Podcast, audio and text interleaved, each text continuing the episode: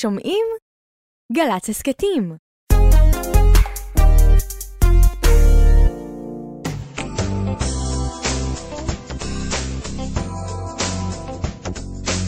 כל הכבוד עם נתנאל סמריק. שלום לכם, אתם מאזינים לכל הכבוד, תוכנית חדשה כאן בגלי צהל, גם בדיגיטל, מצולמת עם כמה וכמה מצלמות, הסקט חדש שבו אנחנו זוכים גם לארח דמויות שהן דמויות מופת, אלה שהן צרובות בפס הקול של מדינת ישראל.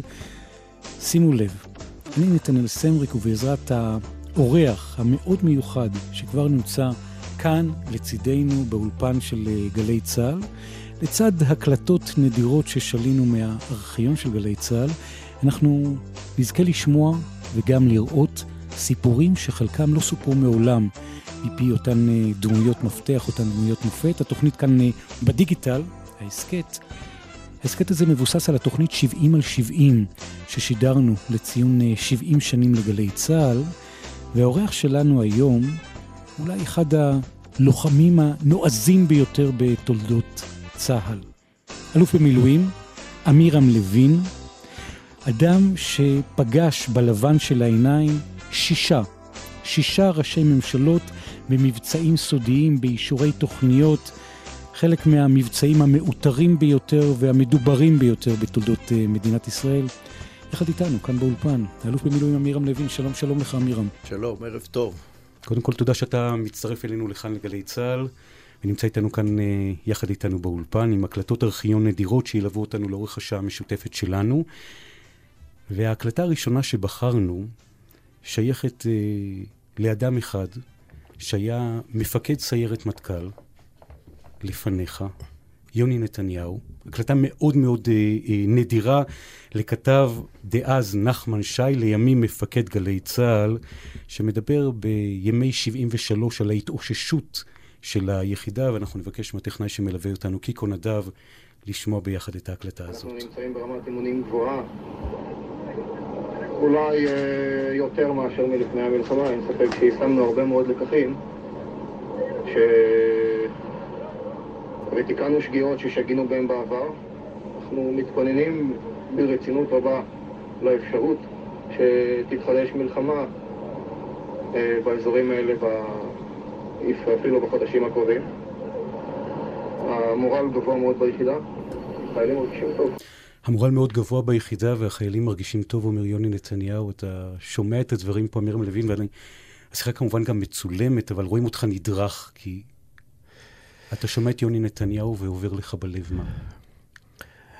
תשמע, יוני נתניהו, קודם כל היה לי חלק להביא אותו ליחידה. אני הייתי מפקד של ביבי נתניהו, שהיה חייל בצוות שלי, ובאיזשהו שלב היה חסר לנו מפקד צוות, ואז ביבי אמר, יש לנו אח,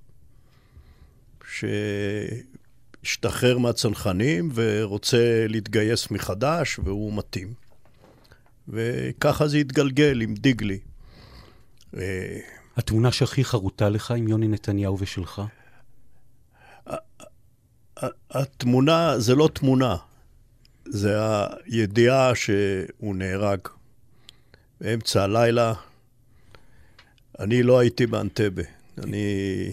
היית בפריז. התרוצצתי להביא מודיעין, תרמתי את חלקי הקטן, אבל לא נלחמתי שם, ואז הודיעו שיוני נהרג. הרוג אחד, וזה יוני. ואתה שומע? זאת המכה. וההודעה השנייה באה משלום אוגזית, מראש אמן, ואומר לי, סל היחידה, אתה צריך להחליף את יוני. זה הרגע המטלטל, בלי הכנה, בלי כלום. הזכרת את המוות שלו במבצע יונתן, נשמע הספד אחד על הקבר של אהוד ברק. נשמע קטע קטן. לא דברי הספד ליוני, לא דברים עליו, רק קומץ הרהורים בשולי דרכו של חבר, לוחם, קצין שנפל בחלקי להיות מפקדו, בן אדם. בבתי הקברות ובבתי התפילה של כל הדורות היו אבותינו אומרים דע מאין באת, לאן אתה הולך, ולפני מי אתה עתיד ליתן דין וחשבון. ונשאר רגיש ופתוח לחיוך, לטיול, לפרח, לשיר. אם יש נחמה לחיים שנגדעו בגיל 30, זו נחמה. הדברים האלה נאמרו, ואתה ככה מסרטט אדם שהוא אדם יוצא דופן, גם בתוך הפרופילים של מפקדי היחידה. זיכרון אחד שלך איתו? תראה, לכל אחד יש פיסה מיוני. החלק שאני ראיתי, הכי מדהים, הוא כבר הגיע ליחידה המבוגר, במילואים, ויש ביחידה, בזמנו היו עושים תרגילים, תרגיל שנקרא אימון שבי, מאוד קשה, מאוד אפילו הייתי אומר די אכזרי, היום כבר לא כל כך עושים את זה, כי אנשים יצאו מזה פגועים, ויוני לא ויתר, הוא אומר, אני בא להיות מפקד צוות, אני אעבור את התרגיל הזה. מה היה בתרגיל? זה תרגיל מאוד קשה, בהתחלה גורמים לך למסע ופשיטה מאוד ארוכה, כדי שיתפסו אותך בשבי, עייף, תשוש, ועד במשך מספר ימים, בלי שינה ובלי אוכל, מענים אותך וחוקרים אותך, מנסים לדמות את המצב האמיתי, שאנחנו יודעים שבאמת קרה לחלק מאנשים שנשבו במיוחד בסוריה, וגם במצרים. עד כדי שבירה, ניסיון לשבירה מנטלית? זו הנקודה? זה לא ניסיון, המטרה היא לאמן. ברור. אבל בשביל לאמן אותך, צריכים להביא אותך, אז הביא אותך אל הקצה. הזיכרון המעניין הוא, שאתה רואה את האנשים, כשהם קשורים, אני ראיתי אותו מהצד, כי אני הייתי, לא הייתי בתוך התרגיל הזה, אלא להפך. הייתי בצד שאימן, ואתה רואה בקטעים הכי קשים, לדוגמה, היה שם קטע שלקראת הסיום, אנשים כבר כמעט רצוצים לגמרי, קשורים עם עיניים, ואז שמים קבוצה של זיתים, ואומרים לכל אחד, תיקח, אבל תדע שגם החברים, והם לא יודעים כמה יש וזה, והוא לוקח זית אחד. למרות שאתה כבר אחרי 5 ימים בלי אוכל. יוני נתניהו. כן. כדי שישארו לחברים. זה האיש.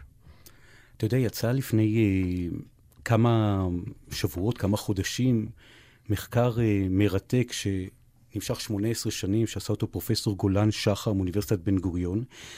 הוא מאבחן את הכתבים, את השירים שהוא כתב, שפורסמו, הוא מדבר על יוני נתניהו, שבתקופה האחרונה סובל מחרדה, סובל מבדידות, ממצוקה נפשית חריפה, איזשהו פחד מוות אמיתי וקיומי. זה משהו שהרגשת שם מבין הנימים? אני לא חושב שנכון להיכנס לזה. יוני היה טיפוס מאוד רגיש. תגדיר רגיש? מאוד רגיש. מאוד רגיש, קרא ספרות, קרא שירים, כתב שירים, מתכתב עם החברה שלו בקצבים שהם לא רגילים.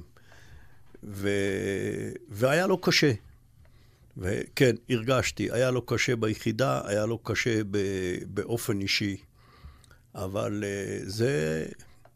זה היתרון, שאתה יש לך בן אדם ולא מכונה. כשאתה אומר היה לו קשה באופן אישי. תעזור לי לאחוז את זה, דווקא כי מדובר באדם שהמון בחינות הוא סמל מיתי של מדינת ישראל. כבר, אתה יודע, מבצע שקרוי על שמו מבצע יונתן. יש שיאמרו שהוא הדמות שכשלאורך השנים, להבדיל, הלכו להצביע לבנימין נתניהו. זה היה גם לזכרו של יוני, זו דמות מיתית. אז כשאתה אומר שהיה קשה ואתה הכרת אותו, אתה יודע, החלפת אותו כמפקד, תעזור לי לשים את האצבע. תראה, היו המון סיפורים. אני לא רוצה להיכנס לזה. יש לזה לכאן ולכאן. תן סיפור שאתה מרגיש נוח. ואני רוצה דווקא לנצל את זה, לסכם לך את יוני של מבצע אנטבה, ויצאו הרי סיפורים לכאן ולכאן, ואיך הוא נהרג, והאם היה צריך להרג, והאם היו שגיאות. ויצא לי, הוזמנתי באחת ההזכרות ליוני על ידי המשפחה להספיד. אני אגיד לך, אחרי הרבה שנים, וזו הנקודה, אני רוצה שתי נקודות. אחת, תאר לך ששעה או 4 שעות לפני ההמראה, הרמטכ"ל מוטה גור, זיכרונו לברכה, שואל את יוני, זיכרונו לברכה, האם הכוח מוכן ואפשר להמריא? תאר לך שהוא היה אומר לו, לא, אני צריך עוד יום או עוד יומיים אימונים. לא היו ממריאים. לא היו ממריאים, פשוט. זה אחד. והדבר השני, המבצע הזה נגמר בהצלחה גדולה עם הכאב הגדול שיוני נהרג. תאר לך שזה היה נגמר בברוך, והיו נהרגים שם 7 חיילים ו30 בני ערובה. את מי היו מאשימים? איש אחד, את יוני. ולכן אתה לא יכול להפריד את הדברים. ולכן יוני הוא בהחלט הגיבור של אנטבה. וככה צריך לזכור אותו. ברור. וזה שעשו מזה מיתוס, זה בסדר. לא צריך לעשות את זה על חשבון אחרים. מבצעים לא עושים לבד. היה שם מוקי, אחד הלוחמים הכי אמיצים שלנו ביחידה, פעמים רבות נלחמנו ביחד ונכנסנו, והיה שם אמנון פלד, והיו עוד, וכולם לקחו את החלק. אבל האחריות היא על אחד, ולכן, אם יוני היה אומר, אנחנו לא מספיק מוכנים, לא היה מבצע אנטבה. ואם היה ברוך, היו זוכרים את יוני כמי שאחראי לברוך. ולכן, צריך לזכור אותו כמי שאחראי לניצחון. בהחלט כן, ודווקא מהמקום הזה, והזכרת, יש פה הרבה understatement, כי זה עדיין אמוציות שקיימות ורוחשות. יש הקלטה אחת שלך, שאתה מדבר על הנושא, אפרופו הקרדיטים, ואפרופו מה שהיה, אני ניקח טעימה קטנה מתוכו, מתוך השיחה שהייתה. אין לו שום חלק באנטבה. הוא לא קשור לאנטבה פרס? הוא קשור, כי היה שר ביטחון, אבל הוא לא עשה כלום. הוא לא פגש יוני בעולם. מעולם הוא לא דיבר עם יוני. הוא מספר שיוני נסח כמו ביטחון. ודווקא מהמקום הזה, כשאתה אומר את הדברים לאיילה חסון, ואמרת את זה לשמעון פרס עוד בחייו, נכון? כן. זה היה הקלטה שאני לא הייתי מודע לה, אבל אני עומד אחרי כל מילה. במבצע הזה, אם אני מסכם, היו להמון אנשים תרומות בפנים. כאמור, אני לא נלחמתי, אין לי שום חלק. סליחה שאני אומר, אתה אומר אין שום חלק, אבל בסופו של דבר אתה קיבלת טלפון מראש הממשלה יצחק רבין, שאמר לך, האם בסופו של דבר מתענים, בסופו של דבר יש סיכוי ש... היה עושה את זה מישהו אחר, כנראה לא פחות טוב ממני וכולי. אבל הניסיון לקחת את הקרדיט מרבין, שכל האחריות הייתה על כתפיו, ורבין היה איש של פרטים, הוא ירד לפרטים, וכשלא היו מוכנים, שבאנו אליו פעם ראשונה, אני הייתי בישיבת ממשלה בתור אפסרן, לקח אותי סגן הרמטכ"ל, קוטי אדם, זיכרונו לברכה, לפגישה איתו, כי הם לא ידעו מה קורה, הם לא באו מוכנים, הצבא לא עשה כלום, שר הביטחון לא נתן הוראה להתכונן, ואנחנו כמה חבורה התכוננו, וקוטי ידע את זה, ואז הוא אמר לי, בוא, ורבין אמר, אתם לא מוכנים. תלכו, תתכוננו. הוא עלה על הבלוף. מה? הוא עלה על הבלוף. לא בלוף. הוא אמר, אין תוכנית, אתם לא מוכנים, תלכו להתכונן, תלכו לאסוף את המודיעין, אם תהיה תוכנית טובה, נלך עליה, אם לא, אנחנו ננהל את המשא ומתן. וזה מעניין, כי בסופו של דבר, אתה יודע, עם הפסקול הזה של הארכיון, אי אפשר להתווכח. ככה זה נשמע, ברגע שבסופו של דבר, הנס הזה קרה. דובר צה"ל הודיע לפני דקות אחדות שכוחות צה"ל חילצו ושחררו הלילה משדה התעופה באנטבה את בני הערובה, לרבות צוות המטוס של אייר פרנס. ככה זה נגמר. הזיכרון מבחינתך הכי משמעותי שאתה לוקח איתך, אתה יודע, במרחק השנים מתוך המבצע הזה? תעוזה יחד עם אחריות, זה המתכון. זה המתכון. ושני הדברים היו שם. הזכרת את החיבור שלך למשפחת נתניהו, אז כמה שנים קודם, מלחמת ההתשה, אתה שולט בנימין נתניהו, ליטרלי מתוך המים, נכון? הוא כמעט טבע. זה תעלת סואץ. זה לא אני אישית, זה הצוות שלי, ואני, כן. הושט את היד. כן, בהחלט. היה, קודם כל כדאי להזכיר, במבצע הזה נהרג חיים בן יונה. עלו עלינו, ומערב של המצרים פתח עלינו באש כשהיינו בתוך המים. חיים בן יונה נפל מהסירה וטבע במקום. לימים הוא נסחף לצד שלהם והם החזירו אותו. מעניין שהם החזירו אותו. והלכנו אחורה לצאת לחוף. ביבי? ביבי היה חזק, ולכן הוא היה מקלע מג, הוא היה כבד. ובגלל לא להיות מסורבלים, החגורות הצלה היו קטנות, זה חגורות הצפה שהן מחזיקות אותך אם אתה מתפטר מהציוד. הוא לא נפטר מהמג, ולכן כשהוא קפץ מהסירה, הוא התחיל לשקוע. פשוט לטבוע. לטבוע, ואז נדמה לי אסף קראו לו מהשייטת, והמציה מהצוות שלנו, בן חיים, גם הוא נהרג. ואני וכולם משינו אותו ויצאנו מזה. הבנתי, מה, פשוט התבלבל? כי היה צריך להוריד את המג בנועל? זה לא יודע אם הוא התבלבל, זה לא פשוט. גם יש לחץ מהירי, וזה גם לא מסובך. אתה במים, ואתה כבד, ואתה קשור עם חבל הסירה, ועד שהוא נפטר מהמג, הוא שקע. המג שקע. המג איתו. שקע.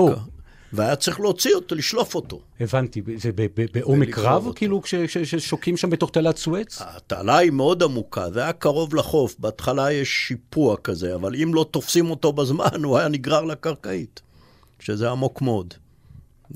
פעם אחת הספיק, זאת אומרת, פעם הראשונה שליתם? אני לא זוכר, אני חושב שהיה מאמץ קשה. בן אדם במשקל של ביבי, זה לא פשוט, אבל הוציאו אותו. וכשהוא יוצא, הוא יוצא בצ'יל, בקול, או באיזה... זה רגע לא פשוט. אני לא זוכר בדיוק, אבל היינו עסוקים בלהשיב אש בחזרה, ולחלץ את כולם. ביבי היה לוחם טוב. אני זוכר אותו כלוחם טוב, כחייל שלי. תשמע, אתה היית צריך לסמוך עליו בעיניים עצומות. זה לא עד כדי כך. על כל החיילים שלי. אבל בפרט עליו, אפרופו ככה לימים, ההיסטוריה התגלגלה למערכת יחסים. גם אליו, בהחלט. הוא היה לוחם מעולה, אבל כל הצוות שלי, אני לא יכול להתעונן. היו לי שם אחד-אחד. תשמע, אתה את ביבי וגם את כל הצוות גררת שם מתחנת הדלק בבת גלים, 120 קילומטר עד לסירקין, לבסיס, כדי... אתה יודע, זה מסעות ומתח נפשי ואתגרים פיזיים של אמון מוחלט. זה יום, שאלת על ביבי, אני לא אשכח את היום הזה, כי זה היה סערה בנובמבר, גשם ורוח נוראית, ואתה רטוב והולך בפנים, והיה כתב, הולכים לאורך הים, והמלח בפנים, חבר'ה נרדמים, נכנסים פתאום לתוך המים, המים מהירים אותם, יוצאים. היה מסע מאוד קשה, היה צוות מקביל, אז כמובן התחרות היא מי יגיע ראשון. ברור. ברור גם מי הגיע. מי? זהו. אז זה המצב. אנחנו הגענו, וביבי, זה לא היה לו פשוט. ביבי היה אז, בוא נגיד, הוא בא מפונק מאמריקה, עם המון אמביציה, די גדול, אפילו די שמנמן. הוא היה מאוד אמביציוני, הוא היה בא אליי בשבתות, הוא הרגיש... שמול הקיבוצניקים והמושבניקים הוא פחות מכיר את השטח, והוא יותר קשה לו בניווטים, אז הוא צריך להתאמן, היה מבקש ממני בשבתות שנשארים, שאני אתן לו מפה ותוכנית, ואני אלך ואני אאמן אותו אקסטרה בניווטים, כדי שהוא יהיה ברמה של כולם. כן, היה לו, בהחלט היה לו את זה. זה מסוג התכונות שאחר כך כשנהיה ראש הממשלה, אמרת, זיהיתי בחיילצ'יק הצעיר הזה שהגיע קצת שבי מאמריקה, את הפוטנציאל הזה? לא יודע. לא השקעתי בזה, אז אני לא יודע. פה אני לא יודע להגיד לך. אבל אמביציה כן, את האמביציה חד משמעית. אגב, האמביציה, כשאתה מסתכל היום, עושה איזה רגע, איזה הצצת על אל תוך האקטואליה, אתה מאמין שהוא יצא מזה? עם האמביציה הזאת שהיא יוצאת דופן לאיש בן 72? יצא ממה? אתה יודע, קרב חייו. אני לא מכיר את התיק הזה. אינטואיציה, לא משפטים. אינטואיציה, הכרת הפרסונה. אתה מכיר את ביבי כמו שמתי מעט. אתה שליטה אותו מתוך התעלה. אני חושב שביבי משלם, ולצערי כולנו שילמנו מחיר מאוד יקר על האורך זמן שהוא היה בשלטון, ולא רק שהוא היה בשלטון, אלא הוא היה נבחר ומנצח ללא עוררין. בסוף גם האדם הכי חזק נפגע מזה, חטא היוהרה, הג'יבריס. יצא מזה? יצא מזה אם הוא יהיה קר רוח ויקשיב למומחים. אחד הדברים שצריך ללמוד, שכמה שאתה חכם וכמה שאתה פיקח, אתה צריך שני דברים. א', מומחים בתחום, במקרה הזה בתחום המשפטי, וב', אנשים שיסתכלו על זה בלי האמוציות, שיעצו לך ממעוף הציפור, מהצד המקצועי. תחושתי, אני לא מבין, לא בתיקים ולא בדברים, אם הוא ינקוט בקור רוח, הוא יצא מזה. אם הוא ילך רק עם האמביציה ועם האינטואיציה, לא יודע. אני לא רוצה לראות את ביבי בכלא. לא כראש ממשלה לשעבר, ובטח לא כפקוד שלי. חד וחלק. חד וחלק. אתה יודע, זה כמעט מגיע ממקום. המשפט האחרון הוא מאוד לא מובן מאליו, כמי שהיה גם בבלפור, בהפגנות, חיבוק יוצא דופן, פה אתה מדבר יותר בתור המפקד שלו. זה חזר אליך. זה היה וישאר תמיד, ואני חלוק עליו מבחינה מדינית לגמרי, אבל זה לא קשור. הזכרת את קור הרוח, אז אני רוצה לשמוע על הרגע הכי מטלטל שאתה זוכר בתוך הקריירה שלך, וקטע הקלטה אחד שאולי יכול להיות איזה קריאת כיוון. פתחתי את החלון, קפצתי מקומה שלישית, ורצתי לכיוון הוולבו, שיש שם שני עוזים של שני חיילים שמצאו אותנו לטיול. היא סיפרה לי כי נדחפתי על ידי אחד המחבלים, ונפלה מחלון הקומה השנייה של בית הספר נתיב מאיר, עליו השתתו המחבלים. עד כאן יומן הבוקר של גלי צהל, ערך ישראל וינר, סייעה בהפקה שרון תבור, הטכנאים אורי ירדן, שמואל אבוהב ושלמה ורבנר, כאן אריה גולן.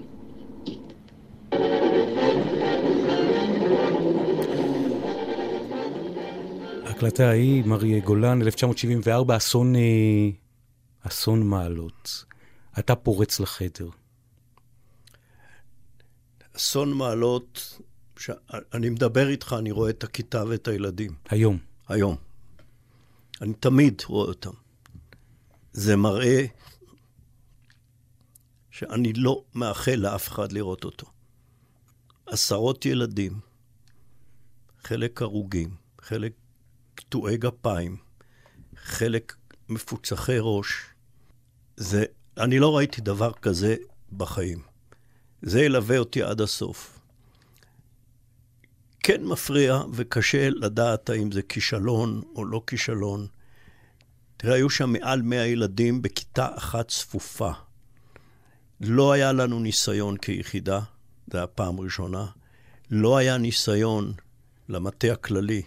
היה רמטכ"ל חדש, מוטה, שבא מאמריקה, בקושי התחיל. היה משה דיין, שכבר היה שבור ממלחמת יום כיפור. היו לנו הזדמנויות להיכנס. הם לא נתנו אישור. ונכנסנו ברגע הכי פחות מתאים. לא הרגשת מוכן בשנייה שאמרו את הפרוץ? הייתי מוכן כל הזמן, אבל קבענו תנאים. יש מספר מחבלים, שמנו צלפים, וזה הכל היה החלטות של רגע, לא היה אז תרגולות שהיו.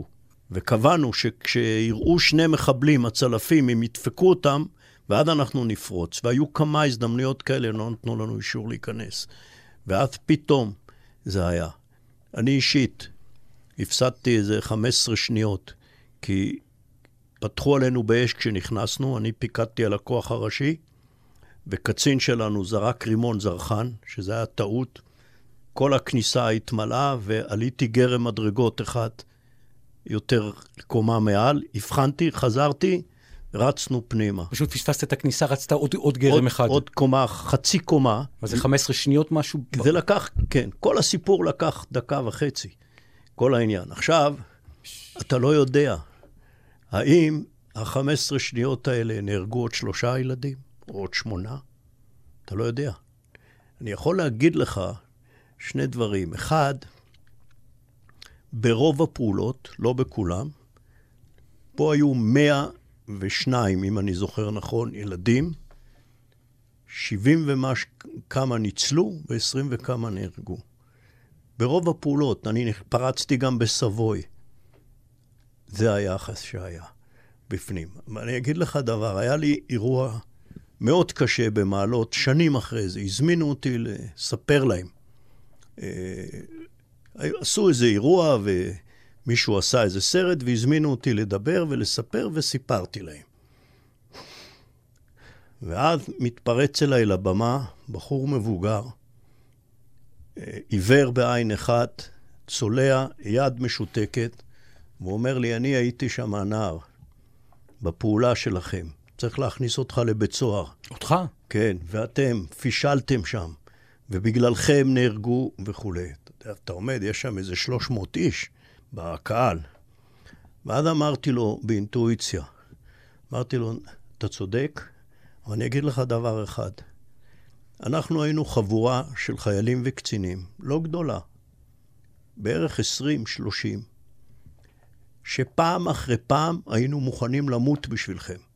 נכנסנו בבית שען, ונכנסנו בסבוי, ובמעלות, ובסבנה, וזה תמיד אותה החבורה.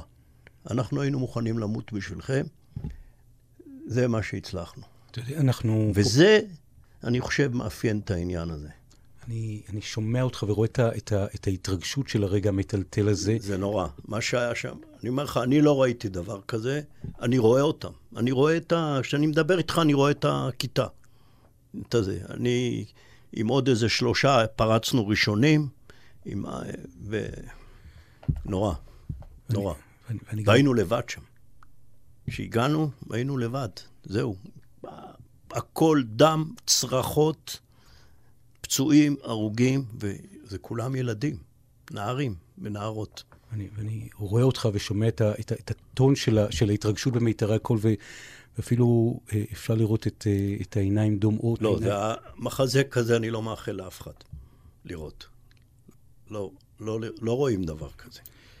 אנחנו ברשותך ניקח נשימה משותפת בתוך ההתרגשות הגדולה כאן באולפן, מה שהיה שיר השנה של אותה שנה, 1974, עם ביצוע מאוד יוצא דופן של בובה זהבה.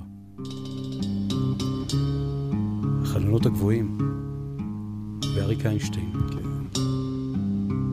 פיט.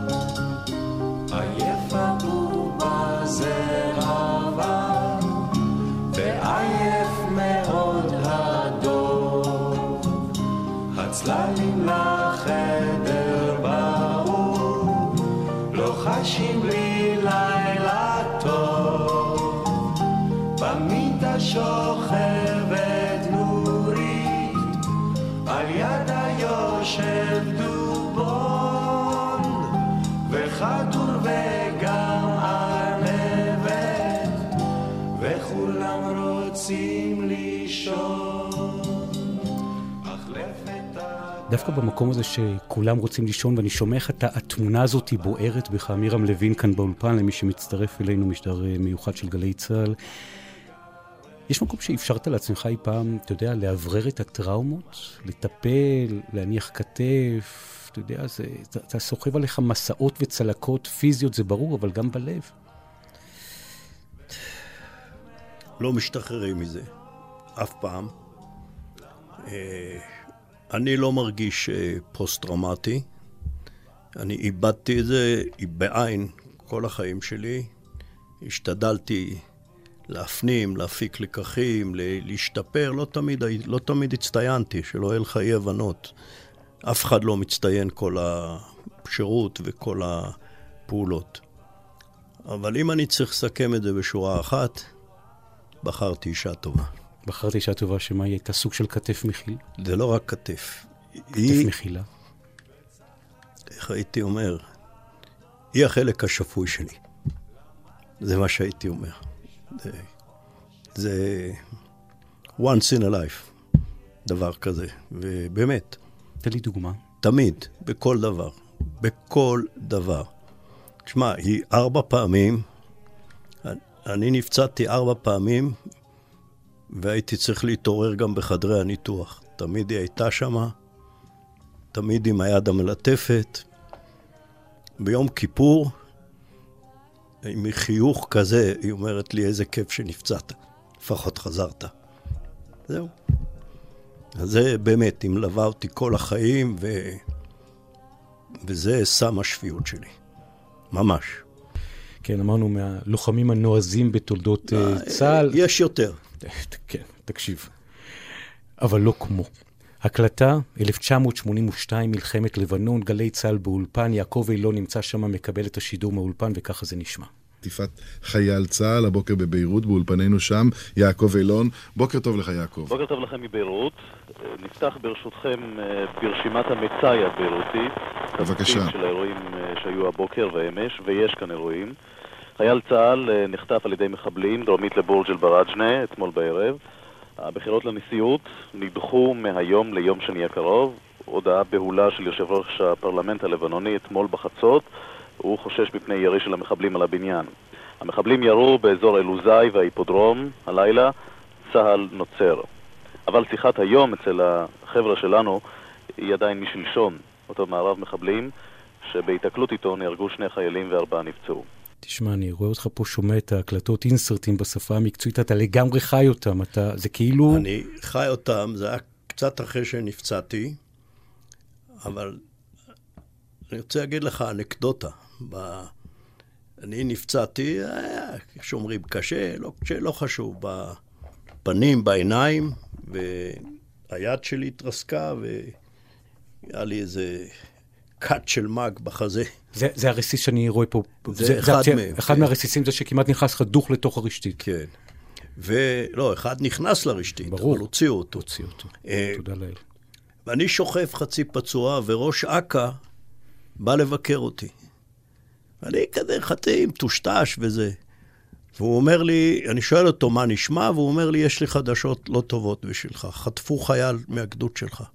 זה מה ששמענו כרגע בהקלטה. אני חצי מטושטש, העיניים קשורות, אני לא רואה כלום. ואני עושה לו ככה. לא יכול להיות. הוא אומר לי, כן, יש לי דיווח, חייל... אמרתי לו, תגיד את השם, הוא אמר את השם, אמרתי לו, אין לי חייל כזה בגדוד. בגדוד 74, גדוד צער שלי, לא חוטפים חיילים. תלך תבדוק. וואו. הוא אומר לי, זה בדוק. אני אומר לו, תלך תבדוק. אני שוכב פצוע, לא יודע מה החיים שלי. וזה ראש אקה. ראש אקה, חוזר אחרי הצהריים, אומר לי, צדקת. זה חייל מגדוד 71. אמרתי לו, אצלי בגדוד, אין דבר כזה שיחטפו חייל. כי חלק מהפקודות בסופו של דבר היו בלתי משתמעות. יורים עליך ירייה, תשיב פגז גם אם יש משפחה ליד. זה לא, זה בתקופה אחרי זה, אבל אתה צריך להחדיר מוטיבציה אצל החיילים, אתה צריך לעבוד דוגמה אישית, ואתה צריך להראות שאתה איש מקצוע שקול, הם ילחמו ויחזירו לך בריבית בריבית. 1982, שיר השנה, יום שישי, כמו המועד שמשודרת התוכנית הזאת, להקת בנזין. אחד השלגרים הכי גדולים גם של החיילים במלחמת לבנון באותם ימים. השבוע מתחיל מאוחר כרגיל, אין לי כוח לקום, אין לי חשק לכלום, יום ראשון דיכאון, יום שני עצבני, יום שלישי לא נגמר, רביעי מיותר, וביום חמישי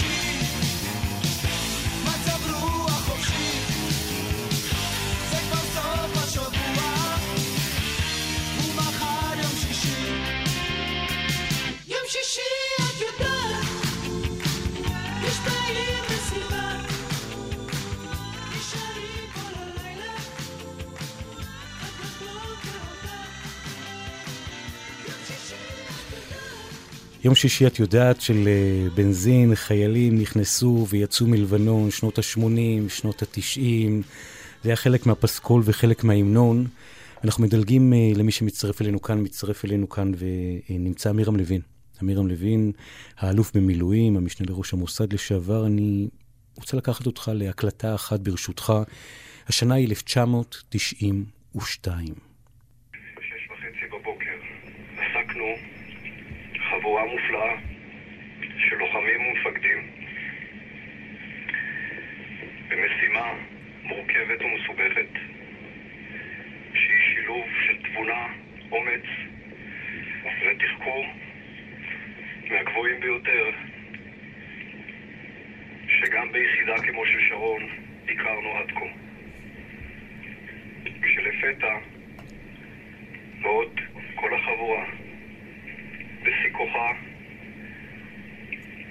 במרץ נעורים ובאמונה ביכולתם ובמשימתם, פשענו ונחבאו. 5 לוחמים, ביניהם שרון, מצאו את מותם. באתי לכאן להתנצל בפניכם על שלא ידענו למנוע את האסון. אני יודע שאין בכוחי לנחם אתכם, אבל באתי להגיד לכם שמותר לכם לכעוס עלינו. אני מקווה ומי ייתן ויהיה לכם כוח להתגבר ולהמשיך לחיות, ומי ייתן ולנו תהיה את התבונה למנוע אסונות כאלה בעתיד. טוב, לא צריך להוסיף מילים. צאלים ב'. אני ברגשות, היום אנחנו כבר מ-92, המון שנים, ואני נשלחתי להלוויה הזאת כאלוף בצבא.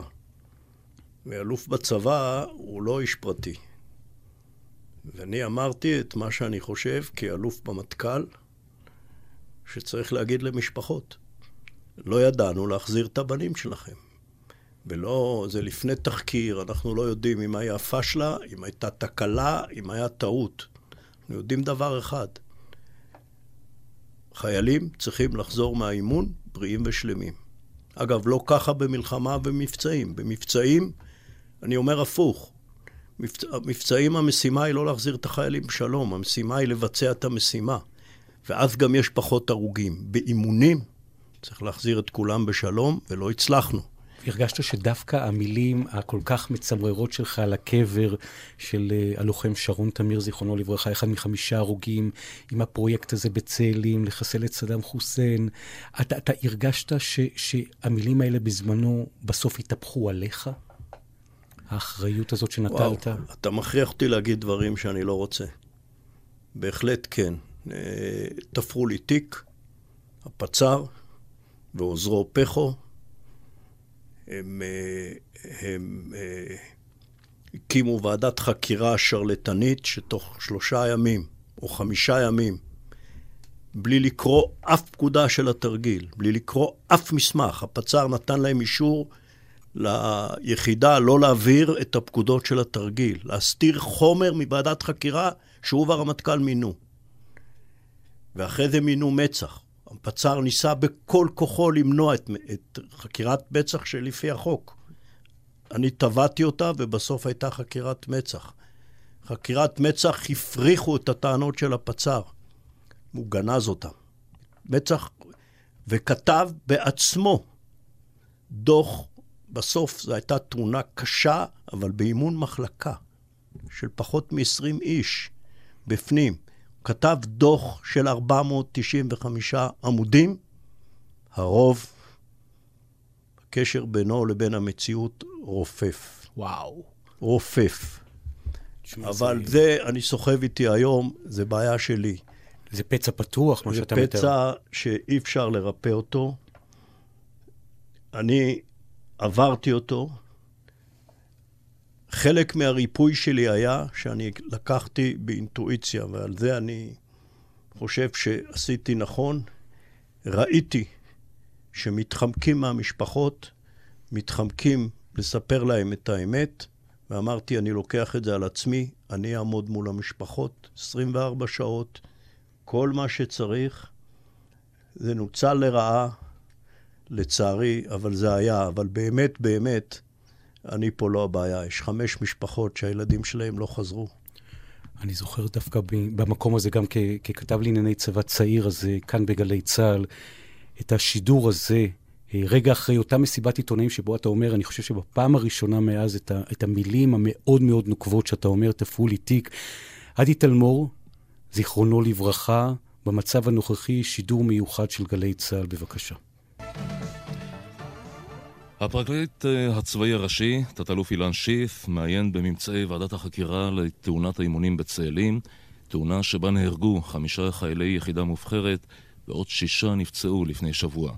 תת-אלוף שיף מתבקש להחליט מה יעלה בדינם של אלוף עמירם לוין, שפיקד על התרגיל הזה בצאלים, ושל 2 קצינים בדרגות רב סרן וסרן, שהוועדה ממליצה להסיק נגדם מסקנות אישיות בהליך משפטי. דוח ועדת החקירה על התאונה בצאלים פורסם אמש במסיבת עיתונאים בהשתתפות הרמטכ"ל אהוד ברק ויושב ראש הוועדה אלוף במילואים מנחם עינן. את עיקרי דוח עינן מביא כתבנו נתנאל סמריק. תאונת התרגול המבצעי בצאלים בולטת בחומרתה על רקע המודעות הגוברת בצה"ל בכלל וביחידה האמורה בפרט בנושא בטיחות, כתב ראש ועדת החקירה, האלוף במילואים מנחם עינן, בדוח שהגיש אמש לרמטכ"ל. אני טרם סיימתי את העיון בדוח, העברתי אותו כפי שנדרש בחוק לעיונו של הפרקליט הצבאי הראשי, ואת עיקרי הדברים עדכנתי בהם את שר הביטחון. הרגשת גיבוי של מפקדך דאז הרמטכ"ל? אני לא רוצה להיכנס לך. שום דבר שנאמר שם איננו אמת. נקודה. ממה שאומר אהוד ברק גם? גם. מה זאת אומרת? הוא אמר שהוא לא עיין בדוח, הוא עיין. אני הייתי אצלו לפני שהוא פרסם אותו. היית אצלו בלשכה? ב6:00 אצלו בבית. ביום חמישי, ב12:00, הודיעו לי שמחר מפרסמים את הדוח. אני לא אעלה אותך, אני לא רוצה להיכנס לזה. אהוד התקשר אליי, אהוד ברק, ב12:00 בערך, הוא אומר לי מחר בבוקר. אני שואל אותו, אוקיי, בסדר? הוא אומר לי, מצאו שאתה אחראי. אני אומר לו, בסדר, מי עוד? הוא אומר לי, הרב סרן והסרן. לקח לי 10 שניות להבין שזה מפוברק. איפה שרשרת הפיקוד? נעלמה. מה, הרב סרן ומעליו אלוף? איפה מפקד היחידה? איפה רמ"ח מ"מ? איפה קצין בטיחות? איפה קצין אג"ם? איפה ראש אמ"ן? איפה הרמטכ"ל? לא, מטכ"ל הוא מעליהם. אני מדבר על השרשרת בפנים. אהוד אין לו חלק בתאונה, שלא יהיה הבנות. אני אומר חד וחלק, אין לו שום חלק בתאונה עד שהיא קרתה. אבל יש חלק בתאונה במערכת היחסים ביניכם. רגע, שנייה. עכשיו, קלטתי את זה באותה דקה, ואני באופן שאלתי, אוקיי, בסדר. עכשיו, אני רוצה להבהיר פה, ואין לנו זמן להיכנס לזה. לא היה לי שום תפקיד בתרגיל. לא מפקד, לא פרויקטור, לא קצין אג"ם, כלום. יש 275 פקודות ומסמכים שקדמו לתרגיל, של כל הנוגעים בזה. הרובם של היחידה סיירת מטכ"ל, חלקם של מטה באמן, חלקם של חיל אוויר, באף אחת מהפקודות, שכאמור הוסתרו מוועדת החקירה. על ידי מי? באישור של הפצ"ר, בפקודה, לא יודע מי נתן את ההוראה, בפקודה לוועדת חקירה אושר שאמן והיחידה לא הביאו את המסמכים. רגע. אבל רגע, אתה נכנס לבית לאהוד, אתם מכירים מתוך לבנון, אתה מסתכל לו בתוך הלבן של העיניים, אתה אומר לו, אהוד חליק, נו. כן, חכה. ומה אתה אומר לו? אני אספר לך בדיוק, רגע, שנייה. באף אחת מ-274 פקודות האלו, ואם מישהו ימצא פקודה אחרת שיראה לי אותה. באף פקודה אני לא מופיע, לא בתפקיד, אני לא מכותב, אני לא יודע על הפקודות האלה בכלל. אני עסקתי אותם בדרכים עקיפות כשפתחו את החקירה של מצח. נסעתי לאהוד הביתה עם אשתי. הכרנו את אהוד ואת נאוה טוב. אמרתי לו, אהוד, לפני שאתה מפרסם אני בא אליך. 6 בבוקר או 7 הייתי אצלו. לא רוצה להגיד לך איך הוא נראה. איך? ואמרתי לו, אהוד, אתה יודע שזה לא מה שהיה? הוא אמר לי, יהיה את האמת. אמרתי לו, תעכב את זה, זה בסמכותך. משהו פה לא תקין. לא ידעתי שדעת חקירה לא ידעת את הפקודות, זה הכל גיליתי בדיעבד. שלח אותי לפצר. פצר אמר לי, תיקח עורך דין טוב. אמרתי לו, יהיה מצח. הוא אמר לי, לא יהיה מצח. בקיצור, השאר היסטוריה. זה המצב. מערכת היחסים עם ברק, אפשר היה לאחות את הפצע? באמת, הרגשי, הרי אתם לחמתם. אי אפשר לאחות את הפצע, הוא פתוח. איך אשתי אומרת לי, רחל, אתה לא יודע להתגרש. יש לי יחסים עם אהוד תקינים. אני במשך השנים, כשהוא היה שר ביטחון וכשהוא היה ראש ממשלה, אז אני בנושאים של ביטחון ושל מדינת ישראל, אין לי שום עכבות מבחינת יחסים אישיים. באתי אליו, וכשהוא היה רוצה להתייעץ איתי, התייעצתי לו, ונפגשנו ודיברנו, מבחינה הזאת זה בסדר, אבל זה פצע פתוח. אם אני מסכם לך בשורה אחת, לא היה לי שום חלק בתרגיל, לא מטה, לא בתרגיל. לא פרויקטור? לא פרויקטור בתרגיל.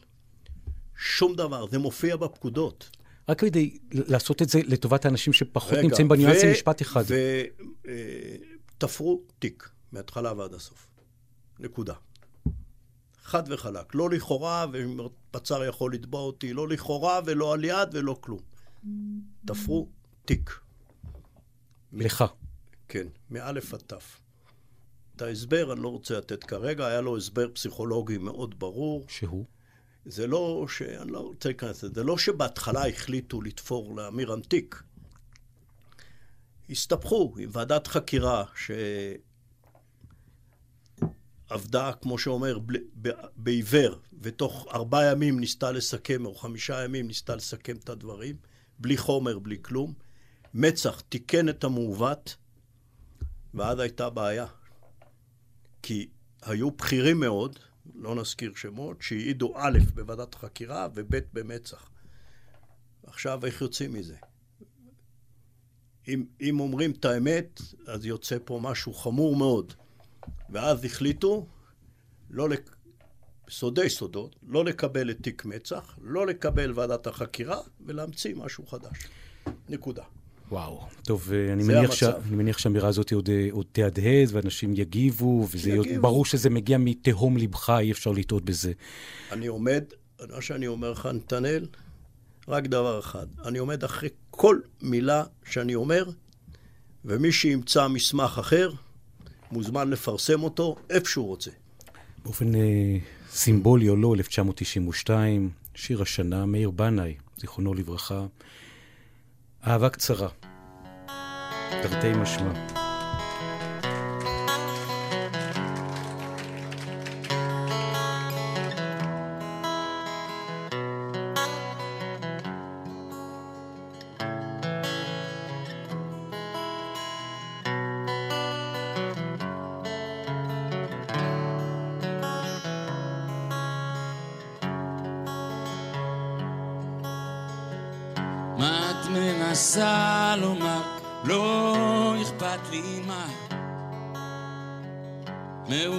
כל כך עכשיו ואין כאן אהבה, מבטים נפגשים ואנחנו שני זרים. את היית יפה כל כך בעינייך השטויות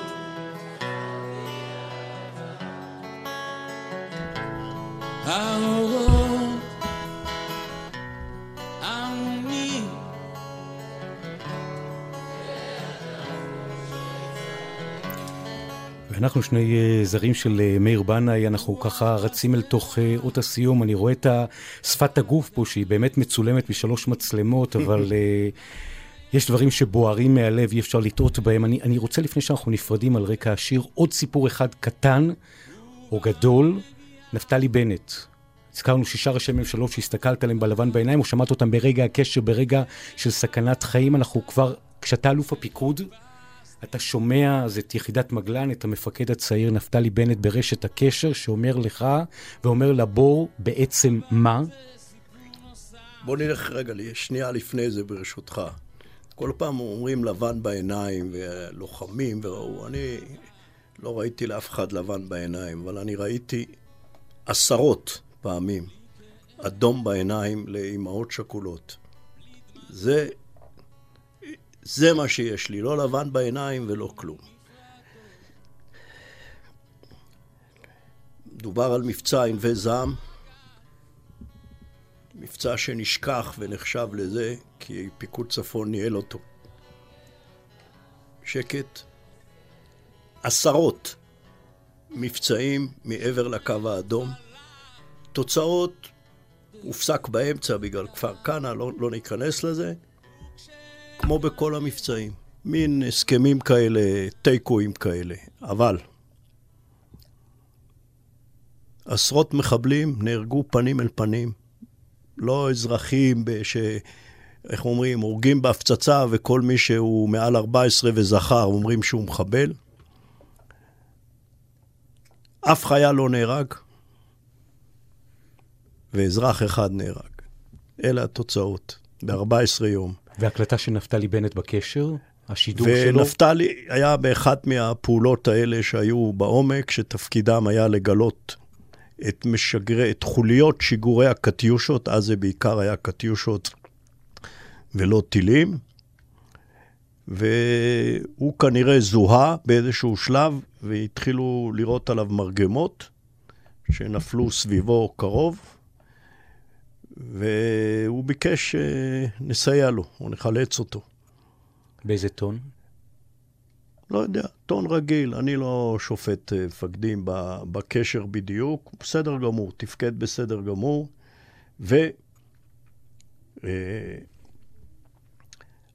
שהוא היה פחות מ-400 מטר מגבול של מחנה של יוניפיל, ולפי הוראות הביטחון אסור לראות פגזים, פחות מ-400 מטר מזה, כדי לא לפגוע בתוך מחנה. ואתה מתערב עכשיו. ועכשיו אני מתערב ואומר לראות 4 פגזים, לא יורים כמו משוגעים, כן. כמו שהיום. 4 פגזים כדי לחלץ את נפתלי בנט וצוות מגלן. המחבלים בורחים לתוך המחנה של יוניפיל, נפתלי חולץ, לא ניכנס לחקירה, הפגזים נפלו בדיוק איפה שמצאנו, 3 פגזים מצאו, החקירה של איזה קצין נורווגי או שוודי, אני כבר לא זוכר שמטעם האום חקר, פגז אחד לא נמצא, ואז החליטו שזה מה שעשה את כפר קנה, לא ברור אם זה היה או לא היה, כי זה היה אירוע מציל חיים, זאת אומרת, לפי מה שהבנת, היו חייבים לראות את הפגזים, כי אחרת... היה נכון, אפשר לדעת מה היה אילו. אני שולח חיילים, ואני עושה את מה שצריך, וירינו 4 פגזים, המחבלים ירדו מנפתלי, הכוח חולץ לאחור, והנה יש לך ראש ממשלה. כן, זהו, תודה רבה לך. האלוף במילואים, עמירם לוין, היה לעונג אמיתי להיות כאן יחד איתך באולפן, לשמוע את הסיפורים, מה שאתה סיפרת ותיארת בין היתר סביב מסקנות אסון צאלים. כמו שאמרת, פתחת משהו מאוד עמוק במפתח הלב שלך שלא סיפרת בעבר. זה באמת עונג להקשיב, להגיד לך תודה, וגם להגיד תודה לכל העושים במלאכה כאן בגלי צהל, אנשי מחלקת הדיגיטל בתחנה הצבאית, ישי חסקי, לחיצת יד אמיצה, אילי מנדלוביץ' שאמונים על ההפקה, על העריכה, אופיר שלחוב על הארכיון, אביתר נכון שמסייע לנו בתהליכי ההפקה. אתם גם יכולים לשמוע ולצפות בהסקט בשלל פלטפורמות הדיגיטל של גלי צהל וביישומון בכל זמן שתרצו, במילים פשוטות. יש פייסבוק, יש סטורי, יש אינסטגרם, יוטיוב. כמובן האפליקציות השונות וספוטיפיי ועוד ועוד, אנחנו מקבלים המוני תגובות, זאת הזדמנות נפלאה להגיד גם לכם תודה רבה, אתם מוזמנים להצטרף אלינו בפרקים הבאים של ההסקט, עם עוד דמויות מפתח בציבוריות, בתחומים השונים, בתרבות של מדינת ישראל, רק נניח כמה מתוך השמות, מתי כספי, אחינועם ניני, כמה מהספורטאים הגדולים, מוטל שפיגלר, מיקי ברקוביץ', יעל ארד, חווה אלברשטיין, ריטה, אדיר מילר, יש למה לחכות, ואתם מוזמנים כאן להצטרף ולהקשיב לאורחים הבאים שלנו בתחומים השונים, כאלה שמכולנו כאן בגלי צהל, וגם ממני נתנאל סמריק, בהחלט מגיע להם כל הכבוד. כל הכבוד עם נתנאל סמריק.